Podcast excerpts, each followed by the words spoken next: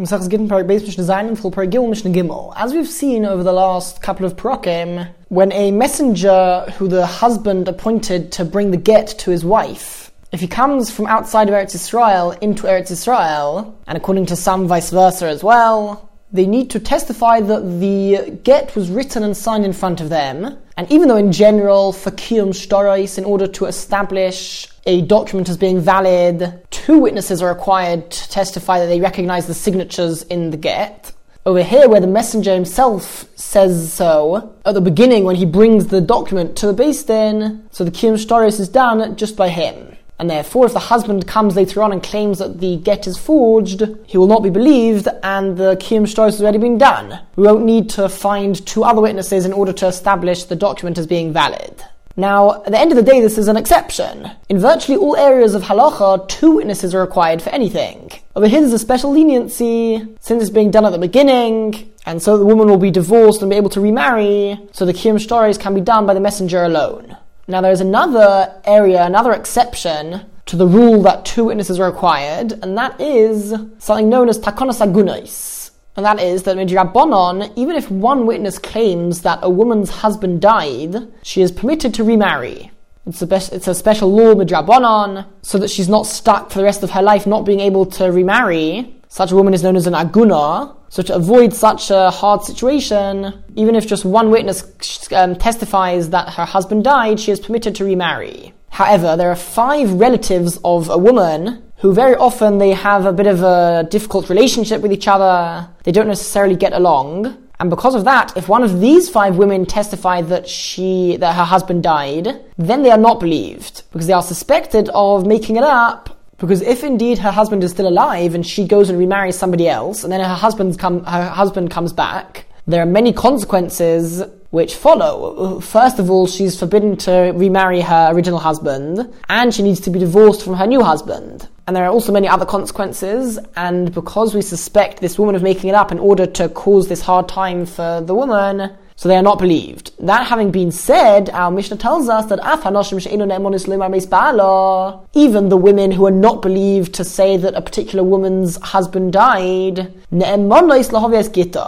they are trusted to bring her get. If one of these five women bring her get to the Beis Din, and they say that her husband appointed them as a messenger, so then they are trusted. The reason being, because we are talking specifically about a case where she brings it from outside of Eretz Israel, and therefore she is required to testify that it was written and signed in front of her. She needs to do kiyum shtarais now, and if she does kiyum shtarais now, then even if the husband comes later on and claims that the get was forged, he won't be believed at all. So none of the consequences which would generally follow in a case where the husband was thought to be dead and then was found to be alive, none of them would apply in this case because the husband wouldn't be believed. So she would be permitted to continue living with her new husband, and we would continue assuming that she was divorced from her original husband. And therefore, these women who dislike her won't have any motive to pretend that she's divorced because they're not going to end up messing up her life since those consequences won't apply. Now, who are these women? Chamisa, her mother-in-law, Vas Chamisa, her mother-in-law's daughter, Vitzarasa, another woman married to the same man, Vivimta, her husband's brother's wife, it's her sister-in-law, Uvas Bala, and the daughter of her husband, meaning her stepdaughter. So ask the Mishnah, Mami get Lamisa, what's the difference between a get and a case of the husband dying? Why in this case is she believed, and in the case of um, death she is not believed? So we already explained the main reason is because since she is doing kiyum shtarais, so the husband, if he claims that the get is forged later on, he won't even believe, be believed. So she won't need to be divorced from her second husband, etc. Whereas if he was thought to be dead and he's now found to be alive, then she certainly would be, need to be divorced from her second husband and her first husband as well. So that's the real reason for the difference between the two cases. But the Mishnah says that's not enough. Because at the end of the day, there is still a possibility that they are making this up. So the Mishnah adds, Shaksav Mechiach the writing, the get itself, the document, she comes with the document, that is in itself a proof that she's not making up this whole story. So that, in a combination with the other reason which we gave, is why even these five women are believed if they bring the get to Din. Now, if a woman has a get and she presents it to Din, the Din don't start questioning her. She is certainly believed that she has been divorced. Which let's say she comes to Din and wants to remarry another man. If she has a get with her, then they believe her that she's divorced. If she's making it up, then she's only just doing an Avera herself, getting married to another man while she is married. It's assumed that she's not looking to do Averis. Now, the following case is a bit of a unique case. A woman herself can bring her get, but in this case, we're talking about a situation where her husband wrote a get and appointed her as a messenger to bring the get to a Beis Din, and that the Beis Din should appoint a messenger to give her the get and divorce her like that. So she's not divorced until the Beis messenger give her back the get. And in such a situation, so she is considered to be like a regular messenger of the get. So in this case, she would only be believed as long as she needs to say it was written and signed in front of me, meaning just like a regular messenger of the get needs to say the statement, she would also need to, since she is right now functioning as a messenger of the get, of the husband to bring the get.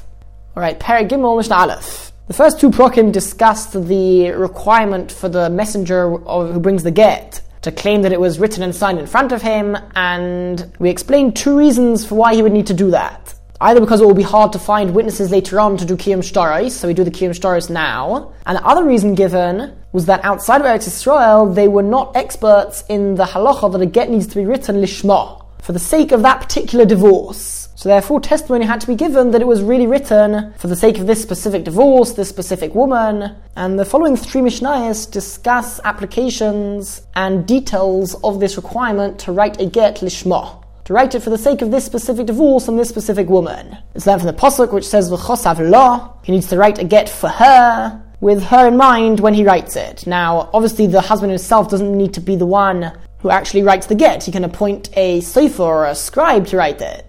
But whoever does write it needs to do it lishma. Kol get shenichtav isha apostle, any get which was written not for the sake of that specific woman who is being divorced with a get is invalid. Kate said how so? If somebody was passing in the marketplace, v'shoma kol soifrim makrin, and he hears the voice of scribes um, dictating to other people, ish plani megosh is plani, so and so is divorcing so and so from a particular place the sefer, the scribe, is training other people in writing a get. So they're not actually writing the get for the sake of using the get. They're just practicing writing a get. Omar and this person who passes by says, Zeshemi Zeshemishti. The examples which he used in his dictating, he used my name and my wife's name, and assumedly the, that location as well. Says Mishnah Apostle Garish boy, it's that's an invalid get to divorce using it in this case, the get wasn't even written in order, in order to be a get at all. Not just that it wasn't written to be used for this particular divorce, it wasn't being written in order to use it for divorcing anyone. They were just practicing writing, so certainly it is invalid. Yoser mikein, a more extreme case, where the get was written for the sake of divorcing, but not for this specific marriage if somebody wrote a get in order to divorce his wife, and then he changed his mind, so he didn't end up using the get, but somebody living in the same city and the same location found him, the Omar and he said to him, Shemika Shimcha, my name is the same as your name, and my wife's name is the same as your wife's name. So let me take your get and I'll use it to divorce my wife. Posel Garish boy. It's an invalid get to divorce using it since both the man and the woman who were involved are different to who it was written for. Yoser mikein, another more extreme case. There was somebody who had two wives, which say in Shovim, and the two wives' names were the same. He wrote a get in order to divorce the older woman, the older his older wife, um, says the Mishnah, if he changes his mind and he decides to divorce, to divorce the other wife, he cannot use that get in order to divorce his younger wife, since again there is a lack in lishma. Even though it's the same man involved over here, it's still a different woman. Yoser mikein, an even more extreme case, is even if he didn't specify at the beginning that it was for a particular person and now he wants to use it for somebody else. But from the beginning he says, I'm not going to specify yet, and later on I'll decide who I'm going to divorce using the get. Omar Lavlor said to a scribe, Write the get for whichever one I will decide to divorce. Again, we're talking about a case where he's got two wives who have the same name. Once again, possible Garish boy, it's invalid to use this get to divorce her with, since there is a lack in the requirement of lishma. Mishnah Beis, as we have seen and mentioned a couple of times, there are two main parts of the get. The toifes, which is the general things which are written in every get, and are not specific to this get, and there's the toiref, which is the more significant part of the get, and that is the specific details which apply to this particular divorce, the names, the location, etc.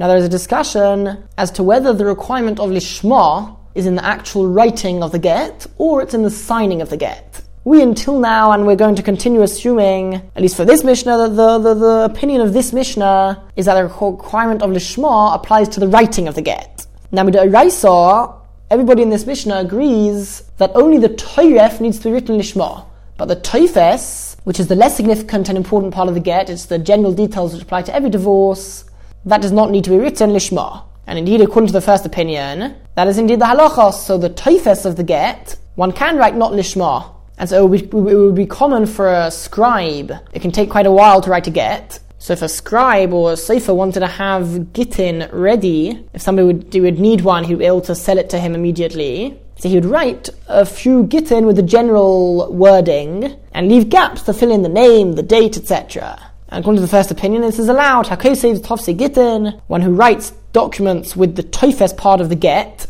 What can he not yet write? What needs to be written in Lishma?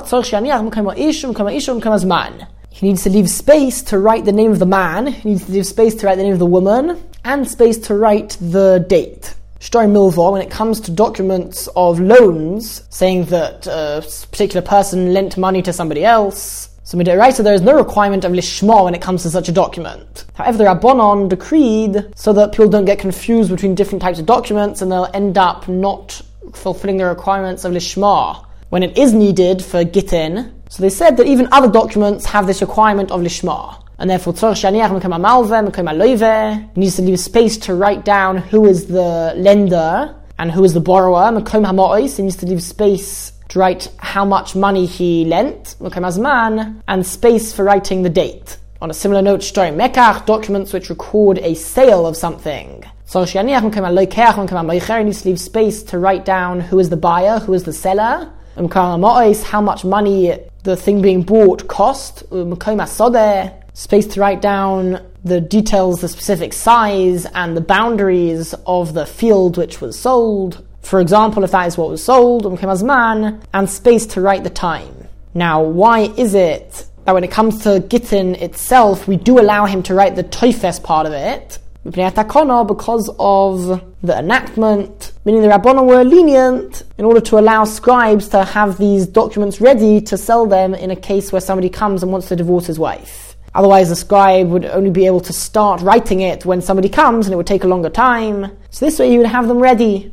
And this applies to both a get and all the other documents that we mentioned, that the general part of the document can be written. You just need to leave the space for the specific details relevant to this particular sale or divorce, etc. Rabbi Yehuda is more strict. Rabbi Yehuda places the chulon. Rabbi Yehuda invalidates all of these documents. According to Rabbi Yehuda, even the toifes, the general part of these documents, both Gittin and the other documents, needs to be written lishma, and the Rabbanim were not lenient to allow the scribe to have documents ready. They all need to be written in their entirety lishma, and this is all so that one doesn't come to write the toiref of a get, not lishma, which would be a violation of the midoraisa requirement of lishma.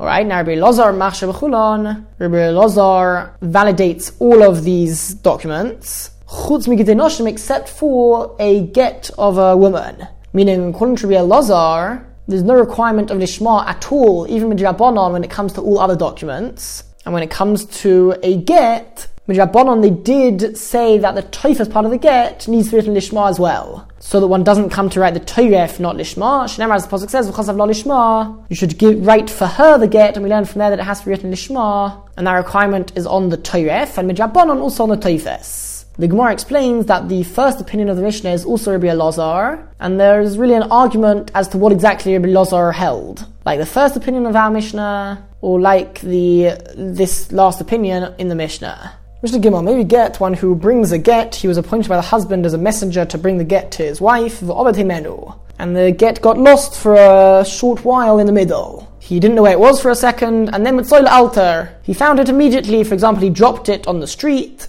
carried on walking for a little bit, and a few seconds later, he realized that he dropped it and he found it immediately. Kosher, it is valid, and we don't assume that somebody else with the same get, with the same details in the get, dropped it over there. And then you wouldn't be able to use that other get because that one wasn't written lishma for the sake of your divorce. Vim lav, but if not, if you don't find it immediately, If, for example, somebody else passed by in the same street, since when you dropped it or since when you didn't know where it was, possible, then it's invalid because there's a small chance that it is not the get which you were taking, and therefore there would be a, a lack of lishma. Mitzoi b'chafisa, if he found it in some sort of document pouch, or a bag which is used for keeping documents inside, imakira, if he recognizes that one as being his, so then not doesn't need to assume that somebody else's get got into his pouch, and therefore kosher would be valid because you can certainly assume that that is his get which he was delivering. Now, there's a very important concept in halacha known as chazaka. Chazaka means that you can assume that the status of something continues to be as it has been until now, unless you know that it has changed. And because of that principle of chazaka, maybe get somebody who is delivering a get, and he left the husband when the husband was old, or ill. He can deliver the get to the woman and assume that the husband is still alive. If the husband's already dead, then the husband cannot divorce his wife. So the messenger should not give the get to her because the divorce will not be valid and she will be a widow and not a divorcee.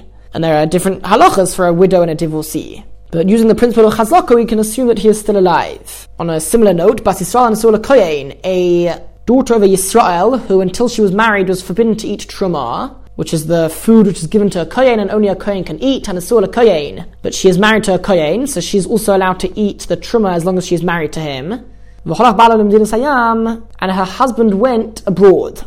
As long as her husband is still away, uh, she can continue eating truma assuming that he is still alive based on this principle of chazaka. And thirdly, one more example, one who sends his korban chatos from abroad. He's abroad and he needs to bring a korban chatos, so he sends it with a messenger to bring it on his behalf. Now, if somebody does that, you can't bring a korban chatos for somebody who's already died. But the Mishnah says, Makrivin Shukayom, they can bring it in the Beis Hamikdash, assuming that he is still alive because of the principle of Chazakah.